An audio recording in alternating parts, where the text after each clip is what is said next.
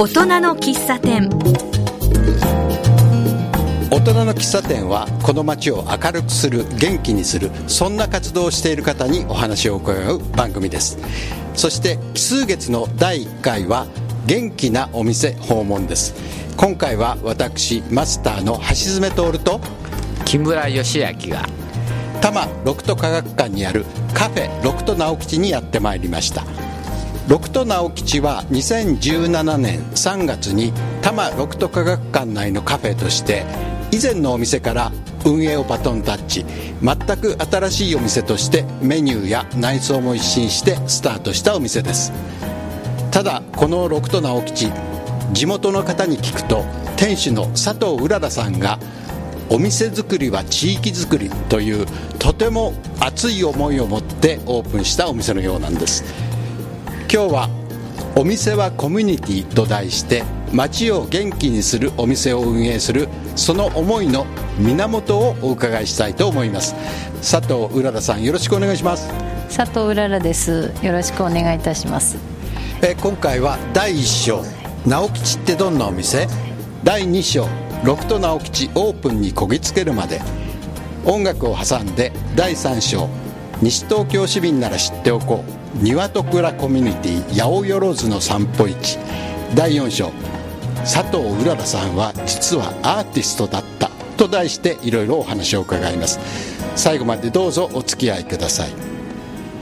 それでは第1章直吉ってどんなお店ということでお話を伺いたいと思います。ロクト直吉のこだわりってどんなところですか？そうですね、皆さんと楽しくご飯を食べて、お腹いっぱいになって帰っていただくっていうのが一番の基本なんですけれども、はい、なんだか行きたくなっちゃうっていうところで皆さんに愛されたいお店ですね。はい、具体的にはなんか美味しいものはどんなのがあるんですか？ソフトクリームです。いいですね。僕も大好きなんですよ。はい、顔に似合わずね、甘いものが、はい、だからソフトクリームなんか最高じゃないですか。これから暑い夏に向かってソフトクリーム、ね、もう最高のおやつですね。はい、はい、で今まで実は直吉というお店があったんですよね。そうです。田無、西武新宿線田無駅の、北口にございます、田無直吉の2号店としてロクト直吉オープンさせていただきました。はい、今までの直吉も同じような感じのお店だったんですか？これがですね、反対なんですよ。もうやればやるほど、準備をすればするほど何もかもがも反対で、はい、お店の規模からスタッフの数、メニューの、作り方、はい、お料理の作り方、もう全部がね、やればやるほど真反対で、すごく不思議な面白さを味わっております。でもそれは自然にそうなったわけじゃなくて、そうしようと思われたわけですよね。そんなことないです。結構一生懸命田無直吉のテイストをここに持って皆さんとっていう風な気持ちで始めたんですけれども、まずお店が大きいんですね。こちらの方がね、はい、あとお客様の数も多いです。私たち1日10食のランチを皆さんに手作りをじっくり味わっていただくっていうコンセプトで田無直吉があったんですけれども、もう10食どころか、やっぱ皆さん科学館に来られて、もう1日のスケジュールが結構決まっておられるので、割と滞在時間が短いんですね、皆さん。それでそこにどれだけ私たちの思いがこう伝われるかっていう、その時間の中で直吉を楽しんでもらうっていうのがすごく短くなってしまったので、そこがものすごくこう、大変というか、今までと真反対だなっていうのはすごく感じます。どういうふうに呼びましょうか、はい、その前のお店は田無直吉で、はい、よろしくお願いします。田無直吉が北口のところにあるお店で、はい、こちらがロクト直吉。そうです、はい。今まではお酒も出てたんですよね。そうですね、はい、営業時間も長かったですし、はい、でもこちらはお酒はないですよね。頑張って今交渉中です。じゃあゆくゆくはあるかもしれない。そうですね、テラスがすごく気持ちいいので、今新緑の季節なので、なんかちょっとこうシュワッとねしたものがあったらいいなと思って、多分酩酊しない程度の、ご提供であれば多分もしかしたらイベント的には可能かなっていうところで頑張って交渉していこうと思ってます、はい。ソフトクリームだけじゃなくて、そちらも多分お好きな木村さんどうですか？そうですね、やっぱりね、こういうとこ来てね、宇宙の壮大なのを見た後にね、こういうところに来てちょっといい雰囲気のねニャップなんかあるじゃないですか。そういうのを眺めながらね、やっぱりちょっとね冷たいものを飲みたくなりますよね。もうおじいちゃまとかがね、お孫さんと来てると本当にお孫ちゃんサービスを一生懸命してるおじいちゃまなんかにね、やっぱりこうシュワッとねあるといいですね。まあ、先ほど数が違うっておっしゃいましたけども、はい、お客さんの層というんでしょうかね、はい、それも違います。そうですね、田無直吉はお一人様仕様という感じで、やっぱり皆さん静かにこうご自身とこう内観するような静かな店だったんですけれども、六都直吉はね、ご家族やおじいちゃんおばあちゃんがお孫さん連れて家族みんなで来て一日楽しんでくれたりとかっていうところもまるで違いますし、すごくそういう意味では楽しんでってくださいねっていう意味も込めて、お帰りになられる時は行ってらっしゃいっていう、それでそうすると3時ぐらいになるとまたソフトクリームを食べに皆さん帰ってきてくださるんですよ。ただいまなんて言ってちっちゃいお子さんが帰ってきてくださって、こう感想とか自分たちのワークショップでこう作ったものとかを見せてくれたりとか、そういう私自身が一日の中でそういう2回お会いできる楽しみがあるので、すごく面白いです。楽しいです。確かに田無直吉の方はあんまり小さいお子さんがそういう風に来るってことはなかったかもしれないですね。そうですね、あんまりなかったですね。お母様もやっぱりお子さんを置いて自分の時間をやっぱ作りに来たりとか、あとお仕事をしに来たりとか、割とこうなんでしょう、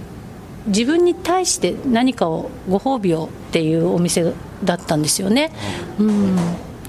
やっぱり六都直吉は家族サービスっていうのがすごくこう伝わってきます。皆さん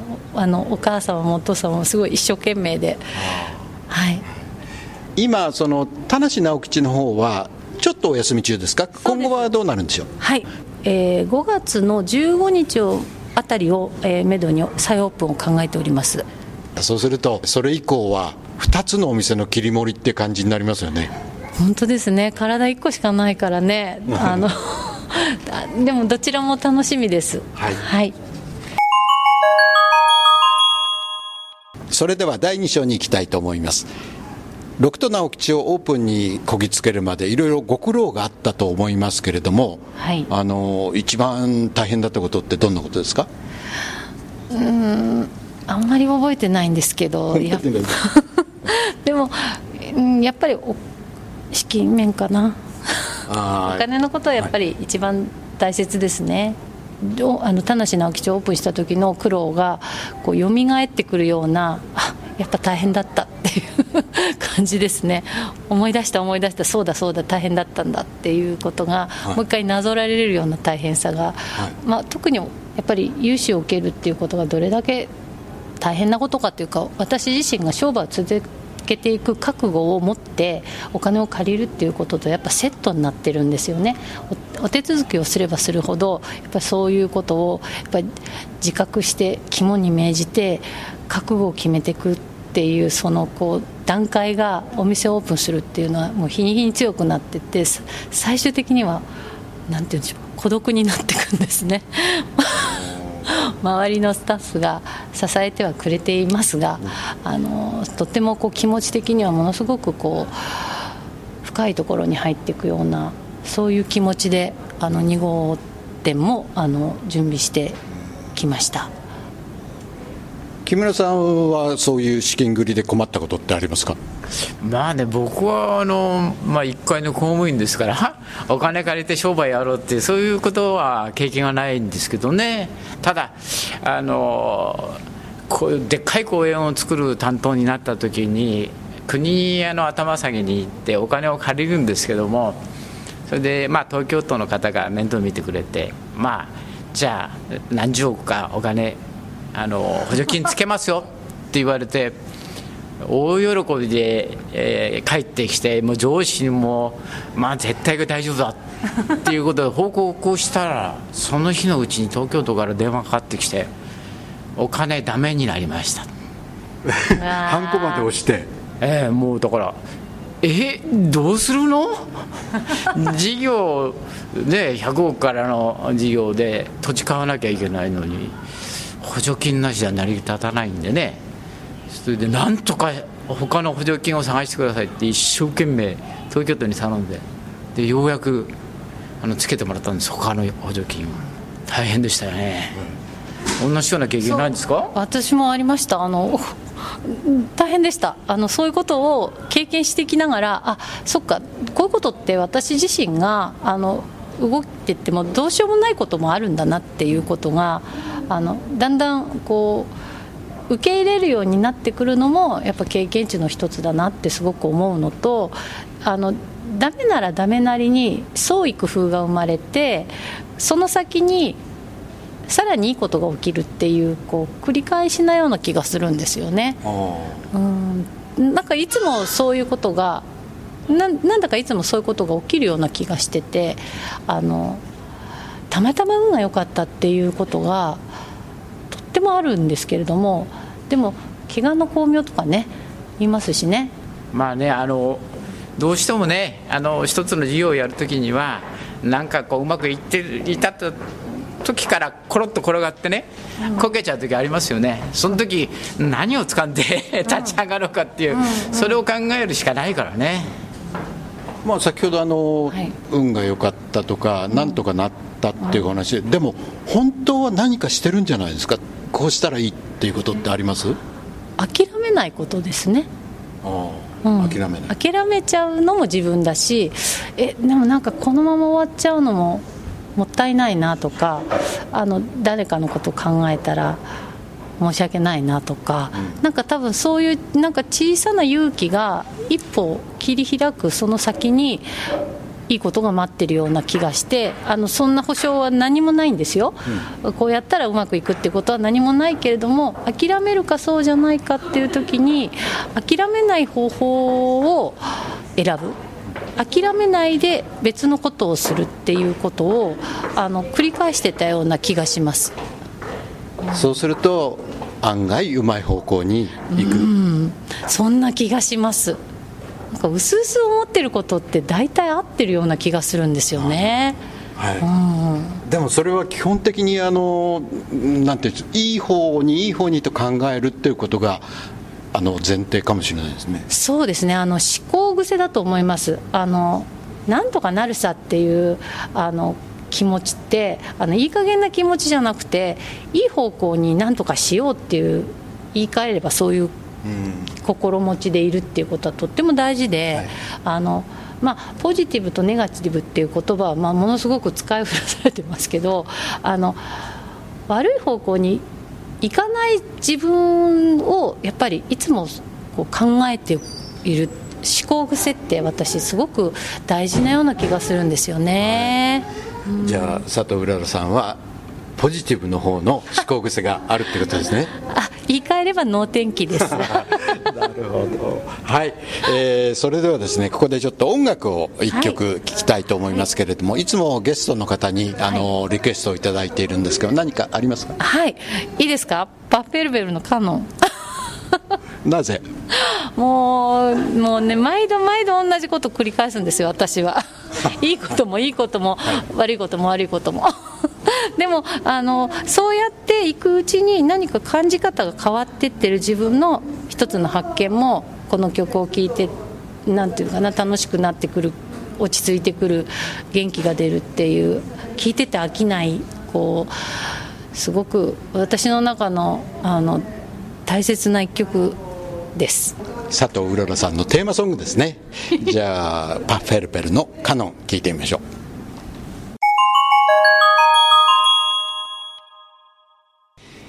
大人の喫茶店、今日は2017年3月に多摩六都科学館内のカフェとしてオープンした六都直吉にお邪魔して店主の佐藤うららさんにお話を聞いています、後半です。第3章、西東京市民なら知っておこう、ニワトクラコミュニティ八百万の散歩市。ニワトクラコミュニティって何ですか？お庭とオクラのニワトクラなんですけど、食べるオクラじゃないですよね。蔵です。物をしまっとくとこ、はいはい、なんでそういう名前になったんですか？新町にございました和の家桜井という古民家のお庭と一角にあった蔵をお借りして、私たちでコミュニティビジネスを始めて、私がそもそもそこでコーヒーの焙煎所として借りた場所を皆さんがこうわらわら集まってきてくださって、私もなんかさせて、なんか楽しそうね、なんかこういうことやりたいんだけどっていう方たちが集まってできたメンバーがニワトクラコミュニティっていうものの元になっているんです。ところがはい、古民家は、はい、残念ながら3月でちょっと地権者さんが手放すことになりまして、お家が建つことになったんですね、はい、それで私たちがその拠点を失ってしまい、入れなき子になってしまうところで、もともとあった田無直吉のスペースをじゃあニワトクラのコミュニティのもう一つのベースにしようということで、再結成したニワトクラメンバーの、方たちと名前をニワトクラコミュニティっていう屋号にして活動していこうと思ってます。そこに人が集まって何するんですか？ですね、不思議なユニットでして、行政書士の先生おられるでしょ、あと社労士さんいるでしょ、マッサージ師さんいるでしょ、あとコーチングの先生もおられます、あと顕微鏡って言って整体の先生もいます、もう一人お坊さんもいます、座禅を組んだりヨガをやったり話し合いをしたり、あと財産管理の相談とか、みんなこう生活でちょっと困ってるけども、ちょっとなんか誰に聞いたらいいんだろう、茶飲み話からなんか生まれてくるような、なんか疑問みたいなのを解消できるようなコミュニティビジネスを私たちでちょっと作っていけたらなっていうところで、田無直吉っていう喫茶店と併設してそのコミュニティビジネスを運営していこうと思ってるんです。なんかこう皆さんが不便を感じていることをお茶を飲みながら、よろず相談窓口みたいなものをこう作って、じゃあそこのお客さんでコーヒーかなんか飲んでて、そうですね、こんなこと困ってんだけどって聞くといい知恵を出してくれる、そうなるのが理想です。私たちでカレンダーを作って、日々こう活動している人たちが日替わりでそこに在籍するような形で、お茶を飲みに来る目的を2倍になるようなそういうカフェになったら面白いなと思ってます。誰がいつここに来るとかそういうことは分かるんですか？ホームページも今立ち上げてるとこなんですけれども、紙媒体でも月々のお知らせのチラシを作ったりとか、あと SNS で Facebook なんかでもお知らせしたりとか、いろんなスタイルでやっていこうと思ってます。それはそういうふうに活動するのはいつぐらいからというふうに考えていらっしゃいますか？はい、5月ぐらいを考えております。八百万の散歩市、ちょっと難しいですね。難しいですよね、日本語下噛んじゃいますよねこれはどういうことなんですか？八百万の神様が いっぱいおられる田無神社で毎年初夏にやっているイベントなんですけれども、私たちひらがなで散歩って書いて、市は漢字なんですけど、散歩市っていうイベントの田無神社編を八百万の散歩市と呼んでおります。今ここにチラシを見てると、はい、なんか野菜があったり服があったり雑貨があったり、なんかお祭りみたいな、なんか踊ってるような人が いる写真がありますけど、もうコンセプトとしては西東京市こんなに面白い人がいっぱいいますよっていう出店者さんの見本市みたいな感じで、皆さん出店している方そのものがとっても素敵な方ばっかりなので、ただのこう物を売るイベントではなくて、もうぜひその出店される方とたくさんお話をして、こう物を作られているご苦労だとか楽しみだとかをこうコミュニケーションを重ねて皆さんとこう楽しんでいただく一員になればなというところで、今回で14回を迎えました。ライブもあります。ライブはもう投げ銭になっておりますのでカゴを持って私が回りますので、チャリンチャリンと感動の対価を頂戴できれば非常に楽しい時間になると思いますので、ぜひ、はい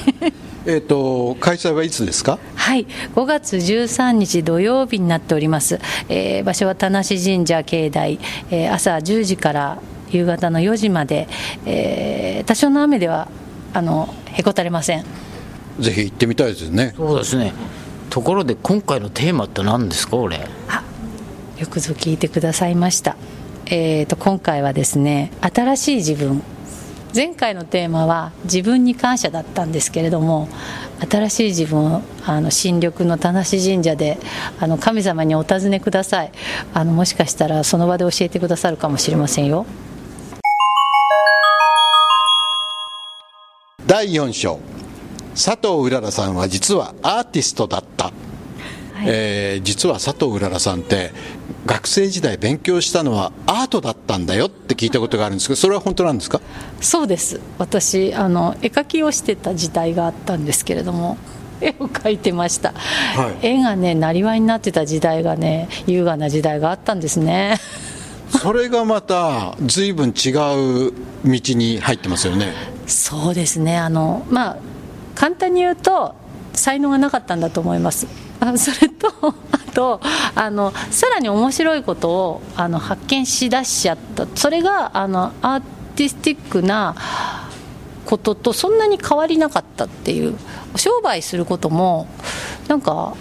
創造性なんだなっていうのを分かれば分かるほど、なんか全然違和感なく。アートと商売って共通点があるってことですか、その創造性。はい、お店もやっぱり店主様の人となりがやっぱり反映されるお店ほどお客さんの感動ってあると思うんですよ、うんうん、大型店とはやっぱり違う面白さっていうものを発揮する方ってやっぱりものづくりが好きだったり、あとそういうものを見たりするのが好きだったり、はい、お客さんもそういう方が多くて、多分お客さんとお店側がなんかこう共鳴する、はい、その空間が多分その画廊だったりカフェだったりすることとあまりなんか変わりないような気がするんですよね。じゃあそのアートの心をお店にどうやって生かしたいんですか？アートの心っていうとちょっと大げさなんですけど、物を作ることの喜びを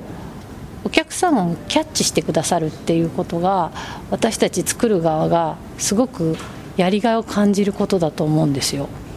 なんとなくですけどね。だから私はお客さんキャッチしてくださるときは、おいしいって言ってる顔や楽しいって言ってる表情が自分にとっての源になるんですね。だからそこでお店として完成するんですよ。